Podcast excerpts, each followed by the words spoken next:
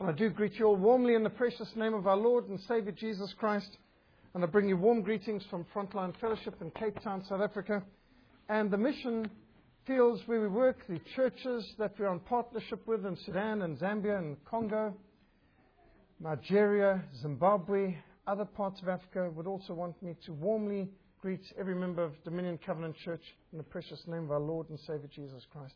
It is a privilege to be your partners to be your brothers and sisters in Christ, to be involved in this work together, to be amongst like minded brethren who have this tremendous Puritan hope, this wonderful eschatology of victory, this absolute rock certain conviction that the earth will be as filled with the knowledge of the glory of the Lord as the seas are full of water. The Word of God today speaks to us about the calling to be courageous Christians. But before I can even touch that, I need to address the curse of cowardice, because cowardice is the curse of the church today. Compromise, and by that we mean compromise on principle. Obviously, there must be compromise on different things for relationships to work, but we're not talking about the ones where we deal with our personal desires. We're talking about compromise on principle. Compromise on principle, on scripture, and cowardice are the curses of our age. And compromise and cowardice hurts everybody concerned. Cowardice is destructive. And cowardice is extremely short sighted. In the last book of the Bible, in Revelation chapter 21 and verse 8, we read a list of people who will be disqualified from God's kingdom and who will be condemned by Almighty God into an eternity in the lake of fire. And at the top of the list is cowards. The top of God's list of candidates for hell are cowards. But the cowardly, the unbelieving, the vile, the murderers, the sexually immoral, those who practice magic arts, the idolaters, and all liars, their place will be in the fiery lake of burning sulfur. This is the second death.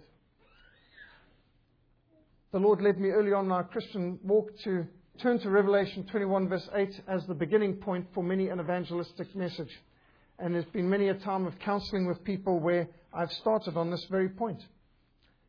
And you go through the list of eight and you say, uh, Do any of these eight categories affect you? And which of us can say that we have never fallen into any of these categories? But look at the top of the list the cowardly. God says the place for the cowards is a lake burning with fire and sulfur, the second death, an eternity in hell, eternal destruction under the wrath of Almighty God. God does not like cowardice, evidently. And how short sighted is cowardice? Because cowards are people who are afraid of what people are going to think. They're afraid of what people are going to say. They're afraid of some pain. They're afraid of some discomfort. They're afraid of some ridicule. So what do they do? They anger Almighty God and they'll spend eternity suffering under His wrath. How short sighted can anyone be? To fear man and to not fear God is an extremely foolish, destructive, and short sighted path to take. And yet, our churches are packed full to the ceiling. Our seminaries and our faculties are piled up high with cowards, moral cowards, ethical cowards, spiritual cowards, cowards in the sight of God. The Word of God commands us not to be afraid of any man. That is a command. Do not be afraid of any man. Deuteronomy 1, verse 17. We are warned that the fear of man will prove to be a snare in Proverbs 29 and verse 25. Now, I don't know if you know much about snares. I was brought up in Rhodesia, a magnificent country blessed with some of the most wonderful game reserves and wildlife imaginable. I used to be able to see every kind of animal just walking around outside of my home, just a few miles out of town. I could see giraffe and buffalo and wildebeest and zebra. Magnificent. I could go to our park where the children played on my own in primary school and find kudu wandering around in the park in the center of town and feed them and uh, even when I was studying at theological college, I used to regularly go up Devil's Peak in Cape Town and uh, do my Setwork books and reading out in uh, nature, lying um, on the grass just to get a bit of open air, sunshine. And there would buck around me, and sometimes I'd be resting my head against a buck, a wild buck who just, they got to know me, got to trust me. And I've grown up around animals. And snares are the most wicked and evil way of catching animals. Most of the animals who fall into snares and traps are what the trapper calls trash. They're not even the animals they were after. Of course, a snare is like a landmine. Human or animal, young or old, whether it's the ones they're after or not, they step in there, it's destruction.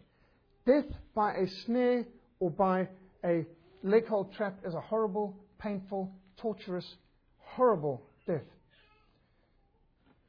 And the Bible says the fear of man will prove to be a snare, a trap.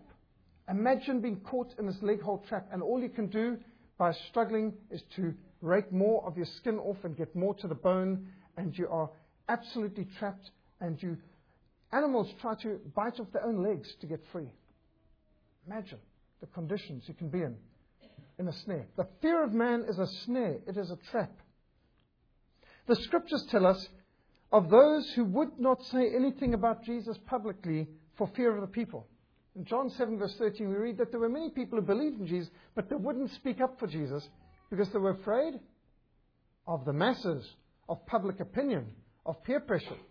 And they didn't even have the polls and CNN and the uh, ratings and all that they have around here to intimidate us these days and to uh, bludgeon us with and say, all right thinking people agree, and everyone says and believes, and so on. And, well, I don't want to be against everyone, and so we often are intimidated to silence. Imagine that. Imagine these people who one day will stand before Almighty God on the day of judgment. Why did you not speak up for me? I was afraid of what the people would say. And where are those people today? Now, they've already gone ahead of you into hell and you're about to join them. What a mindless excuse. Can you imagine? I was afraid of what the people would say. So I'm going to end up spending eternity in hell with them. And that's what so many millions of people have written on their epitaphs for all eternity. They were afraid of men. In John 12, verse 42 to 43, we read, Even among the rulers, many believed in him, believed in Jesus. Many. But because of the Pharisees, they did not confess him, lest they should be put out of the synagogue. For they loved the praise of men more than the praise of God. Imagine that. Imagine people who are so afraid of the praise of men. That's what they're after. They forget about the praise of God. They were more afraid of the praise of men. They loved the praise of men more than the praise of God. How absolutely tragic. Even the Apostle Peter, who normally was so bold and who was so brave, and normally the first one to stand up, to speak out, to, to be courageous, he gave in to compromise and cowardice once when he withdrew and separated himself, fearing those who were of the circumcision. You read about this in Galatians 2. And the rest of the Jews also played the hypocrite with him, so that even Barnabas was carried away with their hypocrisy. But when I saw they were not straightforward about the truth of the gospel, the Apostle Paul rebuked them sharply. Imagine hypocrisy, cowardice. Why? Because they feared those who are of the circumcision group, the Pharisees and, and their ilk. And no doubt those people could be very intimidating, and no doubt they could be quite mean, and they could be harsh, and they could be ruthless, and they could be brutal, and they could engage in character assassination. And you could be put out from the synagogue. You could be disgraced. You could be cut off from God's people. A lot of intimidation. But what is that compared to being cut off from Almighty God for all eternity in hell? That is why cowardice is so short sighted. It is so stupid to be concerned about what people think. And the teenagers in particular are tyrannized by peer pressure, absolutely bludgeoned into submission and into conformity, that they must be different like everyone else. and you must wear the same type of designer clothes, and you've got to wear the same types of sneakers, and you've got to have the same name brands, and you've got to have the same kind of ridiculous hairstyles that take such enormous amount of time to prepare. And you must have the same nose piercings and eyebrow piercings and tattoos. And you've got to listen to the same music, even if you don't like it. And you've just got to submit, submit, submit. Why? Because of peer pressure. And it can be brutal. And it can intimidate. And you must conform. You must be different like everyone else. And what is going to happen? Why are we so afraid? What are we so afraid of? I mean, it's often necessary to write out what you're afraid of. What are we afraid of? We're afraid of disapproval. We're afraid of unpopularity. We're afraid of being embarrassed. We're afraid of being ridiculed. Do you know that according to polls in America, the number one fear of people in America, apparently, according to all the polls, is fear of public speaking. It even supersedes fear of death, injury, and accident, which, if these polls are to be believed, means at the average funeral, most people would prefer to be in the casket than the one giving the eulogy. I mean, if the polls are to be believed. But why are people afraid of public speaking? They're afraid of embarrassment, of failure, of ridicule, of someone in the audience knowing more about the subject than they do, uh, fear of making a fool of themselves, fear of mistakes. There's so many different fears that come. Some are rational, most irrational. We are afraid of being misunderstood. We're afraid of being lied about. We're afraid of failure. We're afraid of suffering. We're afraid of pain, of death. We're afraid of loss and sacrifice. And when we give in to these fears, we can all too easily be led astray. And fear leads us to stay seated when we should stand up. And to stand still when we should step out. And to keep quiet when we should speak up. To be passive and inactive when we should stand up and fight for what is right. I remember when I first went to the army, I was told to make a stand for Christ early on by an old saint who'd been a missionary for 50 years, and he said to me, When you get to the army, make your stand early, that they know where you stand. Don't delay. Don't let people discover a few weeks in that you're a Christian. Let them know the first day, or it'll be harder for you. And that, that was so true. I saw some men who only let be known weeks in that they were Christians, and the rest would. You laughed at our jokes, you were, and they just mercilessly persecuted him till he just gave and became one of them. But those of us who made a stand early, it was easier for us. And I remember right at the first meal, I was, I was, told one way you can always tell who the Christians are. They give thanks before the meal, so be sure to uh, clearly bow your head and close your eyes and pray over your food before your first meal in the army, and it'll help other uh, Christians identify you and so on. So I did, and as I lifted my eyes, everyone around was laughing. And then I saw why. My meat was missing. and so I discovered what the Lord meant by watch and pray. And in future, I had to I'd put the fork in and learned that you had to you had to pray in such a way that you were protecting your assets. But at the first chaplain's period, I felt extremely nervous about standing up in front of 500 men in the hall um, who were there in my company, but I asked the chaplain for the permission to do so, and I stood up trembling and in fear. But I said, I love the Lord Jesus with all my heart, and I want to honor him in my next two years here. If there's anyone who'd like to join me for a commitment to pray every night, please see me afterwards. And that's where our mission frontline fellowship began. In a prayer fellowship met together, first three of us, and then four and eight, and grew till 80 on the last night of our two years in the military. Uh, our mission grew out of this prayer fellowship. And if I had stayed seated and stayed quiet, I don't know where things would have gone. But, but that was the step God asked me to make at that time. And it was the right move. I shouldn't say ask. God doesn't ask, He tells us. we should not be afraid of what man's going to think. And I'm sure there were a bunch who were sniggering. But so what? I can't even remember their faces, let alone their names. The ones who sniggered and sneered and made their different comments. And where are they today, anyway? We mustn't be silent when we need to stand up. Selfish desires for fear and for fame and for fortune and for health and wealth, comfort and ease and safety and security. All of these things too often seduce us into choosing the way of least resistance. Going with the flow. You notice fish who go with the flow are normally dead and being washed downstream. Following the crowd, compromising our principles, stifling the still small voice of the Holy Spirit, resisting the Holy Spirit, quenching the Holy Spirit, grieving the Holy Spirit, disobeying the Bible, and dishonoring God. That is the result of fear. In Isaiah 51 and verse 12, we read, Who are you that you should be afraid of man who will die, and of a son of man who will be made like the grass? You forget the Lord your Maker who stretched out the heavens and laid out the foundations of the earth. You have feared continually every day because of the fury of the oppressor. And where is the fury of the oppressor? But I am the Lord your God who divided the sea, whose waters roar. The Lord of hosts is his name, and I have put my words in your mouth. That's Isaiah 51. Who are we that we should be afraid of man? Man is like the grass.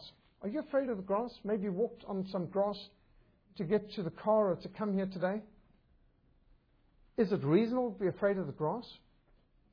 Yet man is like the flower of the field. We flourish for but a season, and then we are gone as far as the earth is concerned. I've met or seen quite a lot of heads of state, surprisingly. One of the men that I respect greatly, one of the few politicians I've ever met who uh, I can say I'm proud to have met and proud to have shaken his hand, was Mr. Ian Smith, the Prime Minister of Rhodesia. He's one of the few politicians that I can say was a man of his word. He said what he meant, he meant what he said, he followed through, he's courageous. He was a man of principle, not a politician at all, a statesman. And I get to see him regularly and, and had meal with him just recently as well. Uh, at least once a year over the last 20 years, I've been able to meet Ian Smith, and I even saw him when I was a young boy of 14 in Rhodesia. He was the most powerful man in our country. He's been out of power for many years, but he still, he still stands firm. Fought in the Second World War, shot down twice behind enemy lines, even. Half his face plastic surgery, fought behind the lines in northern Italy for five months as a partisan, a guerrilla. Uh, walked over the Alps um, barefoot after a time because his boots froze up and he had them off at night. He couldn't get his feet back in his frozen boots. And uh, a courageous man. But he is no longer in power. Other men I've seen, Prime Minister B.J. Vorster, he was the most powerful man in our country in the 70s, and when he became our president as well. And P.W. Botha, met with him, spoke with him. F.W. de Klerk, Nelson Mandela. I've met with these heads of our country. They were the most powerful men in their time. I've seen Ronald Reagan and heard him speak in Washington at an NRB conference. He walked us close by Uh, as it was possible. I was at the fourth row. He came right past, heard his speech. The most powerful man in the world at that time. But he's with the Lord now. Saw George Bush Sr. at a similar meeting. I've seen Samora Machel, the dictator of Mozambique, who cursed God and challenged God to prove his existence by striking him dead, which happened 40 days later. And Samora Machel, other heads of state in Africa, met quite a few of them, even this year. But you know the funny thing, just about all of them are gone now. Out of power, no longer had so much power. At the time, they were the most powerful men in their country, or even in the world, in the case of the American presidents. But they come and they go. Amazingly fast. And yet the people who kowtow to them, who grovel, who compromise their principles, who sell out their faith even in order to curry favor with people who probably don't even know they exist or forget about them. Who are we that we fear princes and don't fear God who can destroy both body and hell body and soul in hell forever. Jesus said, Do not fear man who can only kill a body, and after that you can do nothing else. Fear God who can destroy both body and soul in hell forever. People pleasers make traitors. If we want to win friends and influence people, if we want to be popular, we will be a traitor to the cause of Christ. All too many Christians think they're called to win friends and influence people to be a nice guy. But if I'm going to be a nice guy and if I'm going to be a person that everyone thinks is a great person, then I'm going to be a traitor to the cause of Christ. God does not call us to be popular. God does not call us to pander to peer pressure. God does not call us to sway to the tyranny of the mob. Do not follow the crowd, we are commanded. Open rebuke is better than love concealed. Faithful are the wounds of a friend, but the kisses of an enemy are deceitful. There are legitimate fears, let me say. God has put certain fears within us, which caution us, which sharpen our senses, which warn us of dangers of pain, of crippling injury, and death. Those are reasonable fears. There are reasonable fears which are either for ourselves or for others that are put there by God to preserve life and limb, to keep us from extreme recklessness, to keep us from walking too close to the edge of a cliff, driving too fast in dangerous conditions, warning our children of reckless behavior.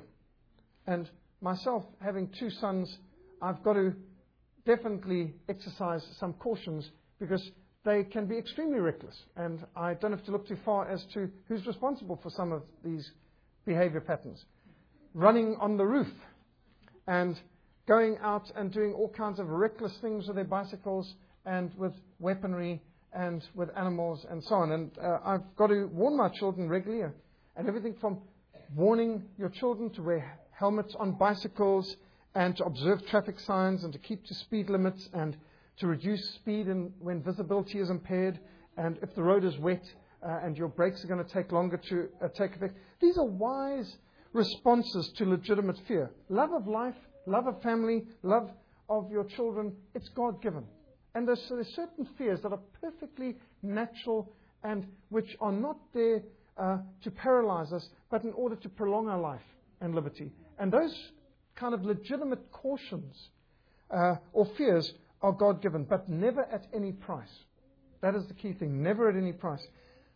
I've done mountain climbing, and I must say, you've got to have your senses sharp and alert when you're doing mountain climbing. One slip, and you can be hundreds of meters down a cliff. You have to know what you're doing, and that adrenaline, that, that rush of energy and focus, and that legitimate fear is perfectly natural and essential that you come out of it alive. Skydiving, I remember the first time I stood in an open doorway and everything in me said, You've got to be kidding. what was I thinking volunteering for this? And then the boots in my back and tumbling head over heels out the plane. Um, that's what sergeant majors are there for. When the guy hesitates in the doorway, whack, and out he goes. Sometimes we've been in areas where uh, there are all kinds of uh, dangers, landmines and so on. And if you're walking in an area where there's landmines, you've got to be extremely alert. And uh, that is where fear comes in to save our life. But it's never at any price. You see, courage is not the absence of fear. Courage is the determination to do our duty in spite of our fear. Courage is the determination to do what's right in spite of our fear. Fear is God given. In fact, if a person feels no fear, there's no courage. Because courage is overcoming your fear. I don't know if you know Rudyard Kipling's great poem, If. I was brought up in Rhodesia with old style British public education, and I remember in what would be your grade 8 getting uh, this as a memorization task. If you can keep your head while all about you are losing theirs and blaming it on you, if you can trust yourself when all men doubt you, but make allowance for their doubting too, if you can wait and not be tired by waiting, or being lied about, not deal in lies. Or being hated, don't give way to hating. And yet not look too good nor sound too wise. If you can dream and yet not make dreams your master. If you can think and not make thoughts your aim. If you can meet with triumph or disaster and treat those two impostors just the same. If you can bear to hear the truth you've spoken, twisted by knaves to make a trap for fools? Or watch the thing you gave your life to broken and stoop to build them up with worn out tools? If you can make one heap of all your winnings and risk it all on one turn of pitch and toss and lose and start again at your beginnings and never breathe a word about your loss. If you can force your heart and nerve and sinew to serve your turn long after they're gone. If you can hold on when there's nothing in you except the will that says to them, hold on. If you can talk to crowds and keep your virtue, and walk with kings, nor lose the common touch. If neither foes nor loving friends can hurt you, if all men count with you but none too much, if you can fill the unforgiving minute with 60 seconds worth of distance run, yours is the earth and everything in it. And what is more, you'll be a man, my son. That's Rudyard Kipling's analysis of what courage is. Courage is not the absence of fear, it is the determination to do our duty in spite of our fear. Some rational, God given sense of caution can protect us and protect our loved ones and prolong life. But if fear paralyzes us into inactivity, into neutrality, into compromise, into defeat, into disobedience, then that fear is evil. I think of Daniel standing alone, an exile, far away from home, in a foreign land, intimidated, a prisoner effectively of the greatest empire the world at that time knew.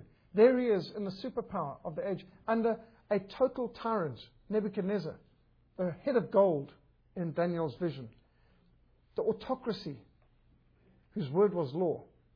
And he could stand before him and proclaim God's word and God's truth without compromise. I think of Joseph, even though he is one of the youngest of his brothers, even though he is scorned and misunderstood, and he dreamed, but he did not make dreams his master. And he was able to talk with kings, but he didn't lose the common touch. Joseph, one of the most courageous men in history. Joseph and Daniel stand out as two of the most exemplary characters in the Old Testament. Not one major flaw recorded in Scripture of those two men. Extraordinary characters. Not saying they didn't have flaws, but it's not recorded in Scripture, so they couldn't have been too significant. Courageous. If you can meet with triumph or disaster and treat those two impostors just the same, Napoleon Bonaparte said a good general should not be unduly elated by victory or depressed by defeat. Now, what do you mean? If you've won a great victory, this is not the time to start patting yourself on the back, having a victory celebration, and getting all excited about it, because the enemy's about to organize a counterattack. Your troops are dissipated celebrating the victory. They're busy dividing up the loot and so on. You're vulnerable to a counterattack. When you've won a victory, this is not the time to start celebrating. It's a time to, to consolidate, preposition, prepare for the counterattack. There will be a counterattack. Will you be ready? Don't get unduly elated by victory. And don't be too depressed by defeat, because when you've just been defeated, the enemy is vulnerable to a counterattack too. It's a brilliant time to regather your forces, to reorganize, and you can surprise them often with a counterattack after you've just had a defeat. There's many reasons why we should not be too unduly elated by victory or depressed by defeat. If we can bear to hear the truth we've spoken, twisted by knaves to make a trap for fools. This is what we're often so afraid of. We're afraid of being misunderstood. We're afraid of being lied about. We're afraid of disapproval and disgrace in the eyes of man. But we should be more concerned about hearing that well done, good and faithful servant from the mouth of the only one who really counts. There's only one vote that really counts at the end of the day. And it's a vote that will be cast, it's the assessment that will be given by the only one who really matters, the Creator, the eternal God, the eternal Judge, the only Redeemer and Savior of the world. His word is all that really matters. I mean, who cares what this poll says or that president says or whoever you want to mention? Doesn't matter who it is. Their opinion next to God's, depart from me, cursed into the lake of fire prepared for the devil and his angels, or enter you thou into the joy of thy Lord. Those are the only words that count from the only person who really counts at the end of the day. I think of David Livingstone, and I think of courage, a person who could lose everything, absolutely everything and start again at his beginnings. He lost his wife in the Zambezi expedition. The Zambezi expedition was a catastrophe. Everything about his second missionary journey was just a disaster. And David Livingstone didn't breathe a word about it. He just reorganized, went out on his third great missionary journey, and he rebuilt again. You think of William Carey, the great missionary pioneer to India, the great fire of 1812. Everything destroyed. His print shop, his translations, work of years and years, and no records, no backups, everything destroyed in this fire. Absolute disaster. And many, many uh, members of his mission team died, even of his own family, in that year. Horrible year. But he rebuilt. He started again. He said a road traveled the second time is often done with greater ease. The translations I did couldn't have been good enough. We're going to do better ones next time. He started again. You think of Adoniram Judson, who forced his heart and nerve and sinew to serve their turn long after they're gone, tortured in death prison for 18 months in Burma, America's first foreign missionary. What he went through and survived. In Colonel Jan Breytenbach's book, forged in battle. Here's South Africa's premier Special Forces soldier, Colonel Breytenbach, who served in our mission for some years as well. He is a founder of South Africa Special Forces, founder of our 3 2 Battalion, uh, one of the leading, most combat decorated soldiers in our history. 65 battles he's been in. Uh, I don't think they've got a uniform with enough space for all the medals this man has. And Colonel Breytenbach wrote in his book, Forged in Battle, that there's two kinds of courage. There's physical courage and there is moral courage. And he says the two are not the same, and not everyone's got, uh, who's got the one has got the other. So physical courage is ability to put yourself in danger in order to do your job, for example, in the military or fire brigade or police or some other uh, of these essential services. That, there is a physical courage, and sometimes what you could think of as courageous is because they were forced to and they had no choice. If you, for example, behind an anthill, antils can take a lot of punishment. They, they're very strong. They're almost like concrete. But as it's being whittled down by the machine gun fire, and it's getting lower and lower, and your, your cover's being, out, uh, being reduced, or they're outflanking and maneuvering you, and soon you won't have any cover, and you break cover to charge your enemy, it's a courageous action. But it's one that you had no choice about, really. You could stay where you are and get killed, or you can do something bold and brave and you might survive. So that kind of courage is the kind of courage that you had to do because you, were no, you had no choice. But then there's the other kind of physical courage where a man who doesn't have to breaks cover, as I have seen some do, and risks their life to save some civilian who there was no need for them to specifically do it, caught in a crossfire of some conflict. And often, no one to even see it. There's all kinds of courage that is done that shows great physical courage people who run into a burning building, the people, uh, the firemen and policemen who ran into World Trade Center on that September 11th and saved lives. That's physical courage. But then Colonel Breytenbach says there's another kind of courage, is moral courage. It's the courage of the person who can stand up to the boss or the general or to the government or to whatever and say, that's wrong. Like Nathan standing before the king and saying, You're the man. Moral courage to do what's unpopular and dangerous. That is another kind of courage. And we don't all have that. One of the men that I have met who I respect and honour is Dr. Ian Paisley in Northern Ireland. Now, he's got to be one of the most hated men in Europe, one of the most slandered men in Europe, and yet he's got some of the most Bible believing, fiery evangelistic prayer warriors I've ever come across. His churches are the fastest growing, biggest churches in Northern Ireland. The man is winning people to Christ. His congregation is made up of an enormous amount of Catholics who've been won to Christ through Ian Paisley. And yet, I'd never heard one good word about Ian Paisley before I went to Northern Ireland. Not one. I'd heard what a horrible, vicious, nasty, anti Catholic he was, and how he caused violence, and how the man is, is, you know, everything was just horrible, horrible, horrible. And I actually never read a good thing about Northern Ireland before I went to Northern Ireland either. But why should I have been surprised? I don't think much good was said about my country, South Africa, either back when we were a dedicated Christian country on the front line of the battle for faith and freedom, resisting communism in the Cold War and fighting for our lives on the border against the Cubans and the Russians and the East Germans. Your newspapers didn't have a good word to say about us back then either, and they lied about us then, so why should I be surprised when I go to Northern Ireland to find that the true Christians of Northern Ireland have been lied about as well? Well, I've found dedication, fiery fervour, zeal, winning people to Christ. Ian Paisley, even though he's a member of Parliament for Northern Ireland and a member of the European Parliament for 25 years, the man who stood up in the European Parliament and lifted up the sign, the Pope is Antichrist, uh, when Pope John Paul came to speak at the European Parliament. A man who had the courage to stand up and challenge the British government when they were wrong, when they were selling out Northern Ireland to terrorists, when they were selling out Rhodesia to terrorists. He stood up, he spoke out. And he's paid the price. Because he's lied about, he's slandered, he's misunderstood. But does the man care? No, he does not. He doesn't fear man, he fears God. And so he's freed from the fear of man. It was a wonderful experience to join their church and get involved in a prayer meetings till early hours of the morning, to Join him on the streets as he preaches the gospel every week in the marketplace, out there in front of City Hall, downtown. It's amazing. Some of the most hated people in the world are people whom God is going to say to on the last day, Well done. good and faithful servant. Enter thou into the joy of thy Lord. And a lot of the most popular people in the world today are going to be told, Depart from me, cursed into the lake of fire, prepared for the devil and his angels. For God has not given us a spirit of fear, but of power and of love and of self control.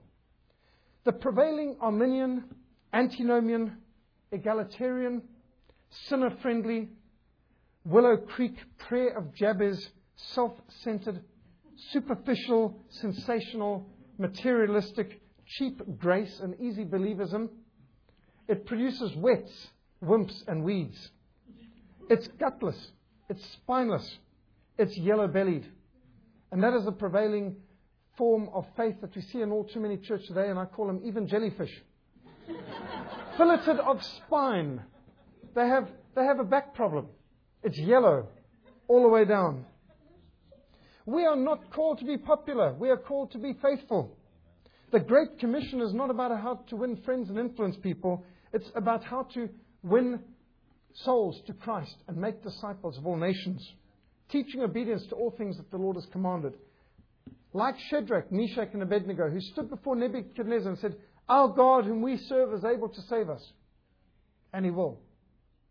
But even if he doesn't, we still will not bow before your idols, nor will we serve your God. That's the spirit of Christians. That's what we need today. Our God, whom we serve, is able to save us, and he will. But even if he doesn't, we're not going to bow before your idols, nor will we serve the UN or the New World Order or the sinner friendly prayer of Jabez crowd. We are not interested. It can go to hell. That's where it came from in the first place. We're going to be faithful to the Word of God. It doesn't matter what it costs. We are called to submit to God, to resist the devil, and he will flee from us. If the devil is not fleeing from us, it's either because we're not submitting to God, or we're not resisting the devil, or both. We need to have the courage of David and Daniel. David said to Goliath, You come with your spear, your shield, and your javelin. I come in the name of the Lord God of Israel, whom you have defied. David took his sling. He didn't put his trust in the sling, but he took a sling and he won. You think of Peter and Paul. Peter standing before the Sanhedrin had, had crucified Christ and saying, This Jesus whom you crucified, God has made both Lord and Messiah. We must obey God rather than men. You choose whether it's more seamless to obey you rather than God. We cannot stop speaking about what we have seen and heard. We must obey God rather than man. We are called to overcome the world. Because greater is he who is in you than him who is in the world. The will of God will never lead you where the grace of God cannot keep you. God gives the best to those who leave the choice to him. If you want the best, leave the choice to God. If you want your will, don't be surprised if you get, find out it's not particularly even good. Because God will protect us from making disastrous choices. God gives the best to those who leave the choice to Him. Where God guides, He provides. I can do all things through Christ who strengthens me. In the world you will have tribulation, Jesus said, but be of good courage, for I have overcome the world. Yet in all these things we are more than conquerors through him who loved us. More than conquerors. Do you know the safest place in the world? The safest place in the world is in the center of God's will.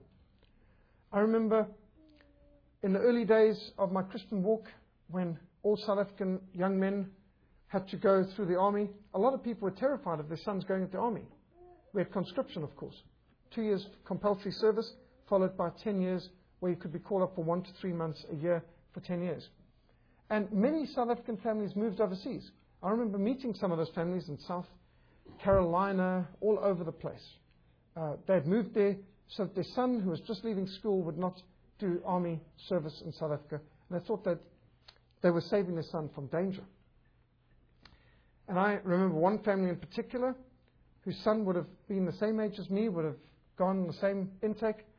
And when I visited them, lo and behold, their son had killed himself and injured his daughter, wrapping himself around a tree, uh, driving. Of course, you can get your driver's license early in America than we can in South Africa. And drunken driving uh, there, not even 18 years old. He had wiped himself out and badly injured his sister. There, the parents thought they were keeping him from danger serving in the South African Army. And he comes to America, and where could you be safer than South Carolina? but he is dead before I'd even finished my basic training. Myself? Well,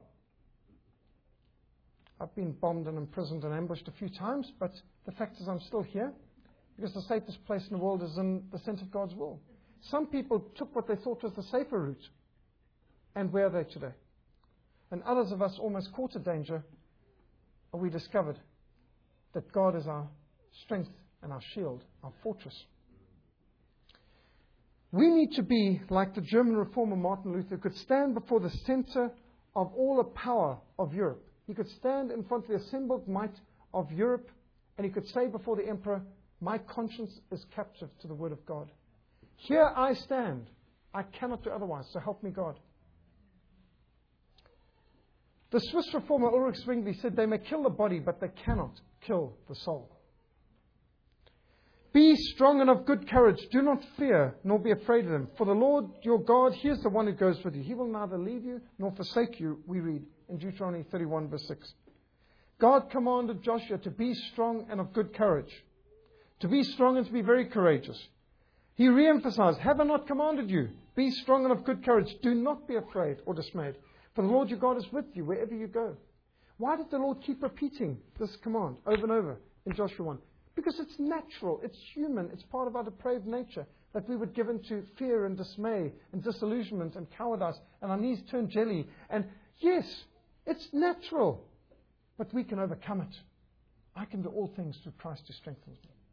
Submit to God, resist the devil, and he will flee from us. Be strong and courageous. Do not be afraid. Do not be dismayed, for there are many more who are with us.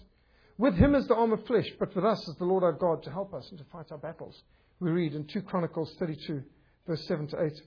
I remember these passages, God helped guide me on my very first mission across the border to Mozambique. I was terrified. I was absolutely terrified. Here I was, a white South African, being called to go into communist Mozambique, a black country run by communists, when our country was at war with them. And my complexion would kind of give me away that I wasn't a local, that I, I didn't quite fit in. And we were at war with them. They were bombing us and we were bombing them. And Mozambique and South Africa were at one another's throats in the 1980s. And there was in 1982 about to cross the border from neighboring Swaziland, a neutral country, into Mozambique on a motorbike with the Jesus film, New Testaments in Portuguese. And, and I was trembling. The thought of what I was about to enter into. The possibility of capture, the possibility of torture, all sorts of things went through my mind. And as we started our reading that day in Joshua 1, it just came wham, wham. Be strong and very courageous. Have I not commanded you? Do not be afraid. Do not be dismayed. Have I not commanded you? Be strong and very courageous. And those verses are in the Constitution of Frontline Fellowship. It's part of our marching orders. It's part of what God called us to do right from the very beginning. Some like to live within sound of church or chapel bell. I would like to run a rescue shop within a yard of hell. C.T. Studd, that great missionary from England, the cricketer turned pioneer missionary who went to China, went to India, went to Africa. He said, it's better to run a rescue shop within a yard of hell. In Philippians 1 verse 27 we read, Only let your conduct be worthy of the gospel of Christ, so that you stand steadfast in one spirit, with one mind, striving together for the faith of the gospel, and not in any way terrified by your adversaries, which is to them a proof of perdition but to you of salvation, and that from God. For to you it has been granted on behalf of Christ, not only to believe in him, but also to suffer for his sake.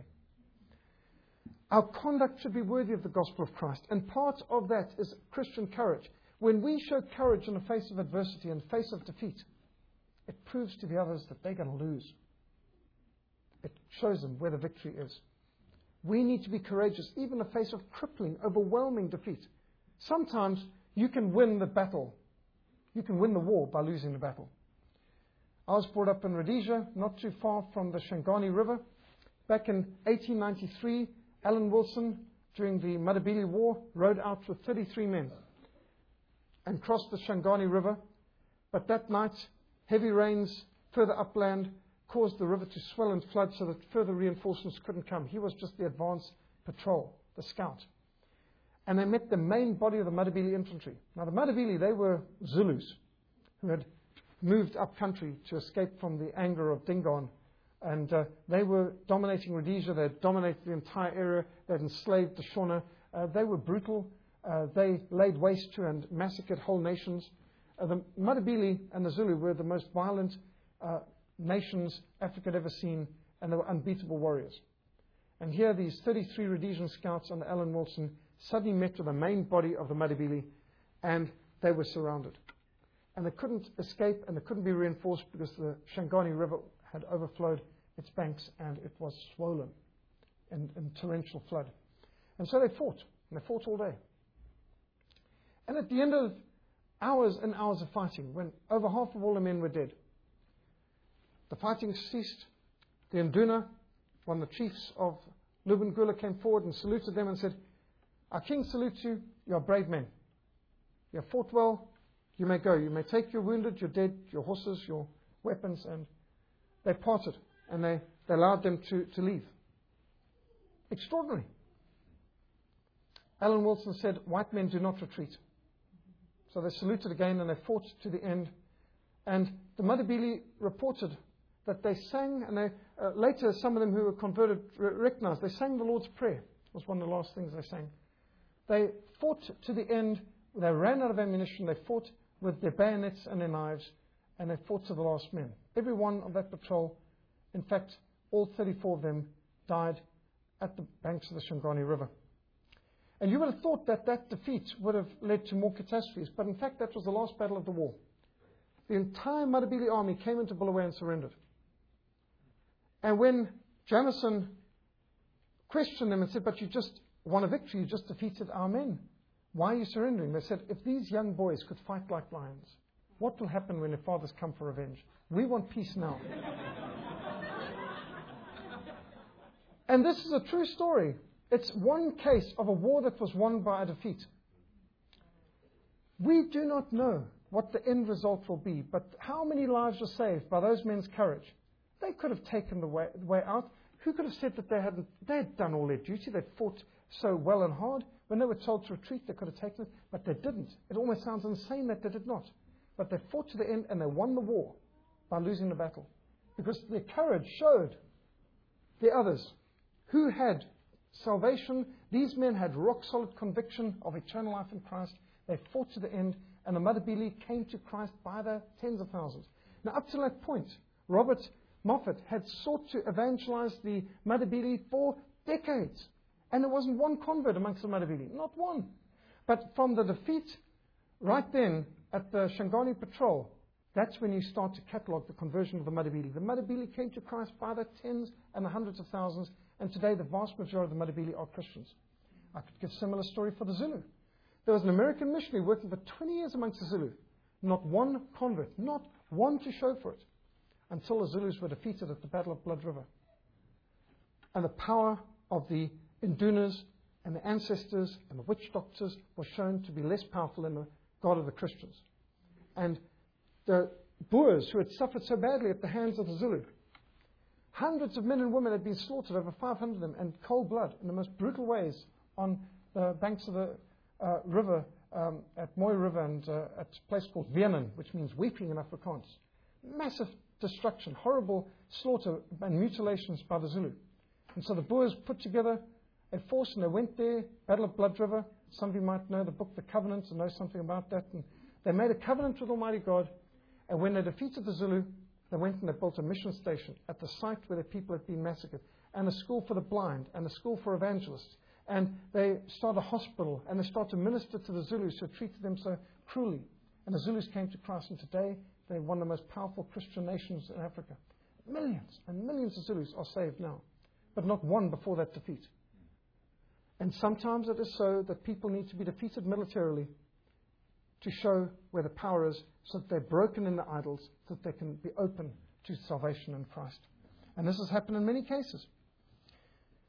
Our conduct must be worthy of the gospel of Christ. We need to be steadfast in one spirit, with one mind, striving together for the faith of the gospel, not in any way terrified by adversaries. And this will be a proof to them of their perdition. And it will be proof to us of salvation and that of God. For, us, for to us it has been given to us not only to believe in Christ, but also to suffer for Christ. It is a privilege to suffer for Christ. It is an honor if Christ calls on us to suffer, if God gives us a hard assignment, a tough assignment, if God gives us a rough deal, it's a privilege. Generals do not give hard assignments to soldiers they do not trust. They give the toughest assignments to the ones they can trust. It may be a hard assignment, but it's necessary. We need to have the spirit of General Stonewall Jackson, who said, I am as safe in battle as I am in bed. He understood the sovereignty of God. As General Jackson said, duty is ours, the results are God's. You shall not be afraid of the terror by night, nor the arrow that flies by day, nor the pestilence that walks in the darkness, nor the destruction that lays waste in noonday. For he shall give his angels charge of you, to keep you in all your ways. Psalm 91, I remember reading that just before we were bombed at a church service on Sunday morning in Sudan. And Psalm 27, the last verse I read before being thrown to prison in Zambia. The Lord is my light and my salvation. Whom shall I fear? The Lord is the strength of my life. Of whom shall I be afraid?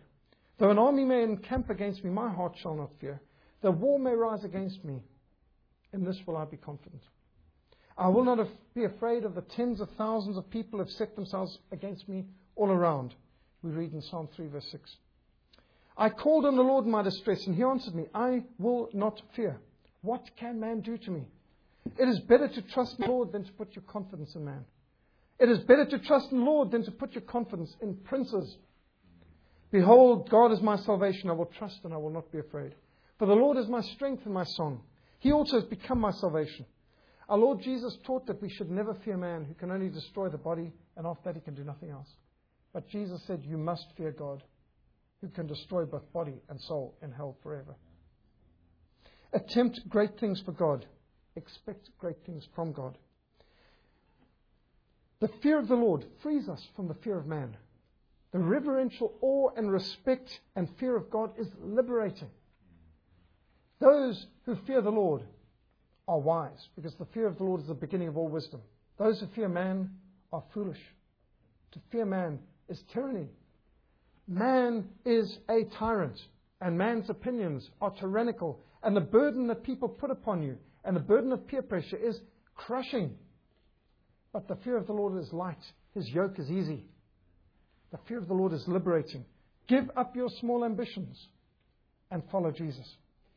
There is a prayer that I have prayed many times through my Christian walk. I don't know where I got it from, but it was a prayer that I came across in my early Christian walk.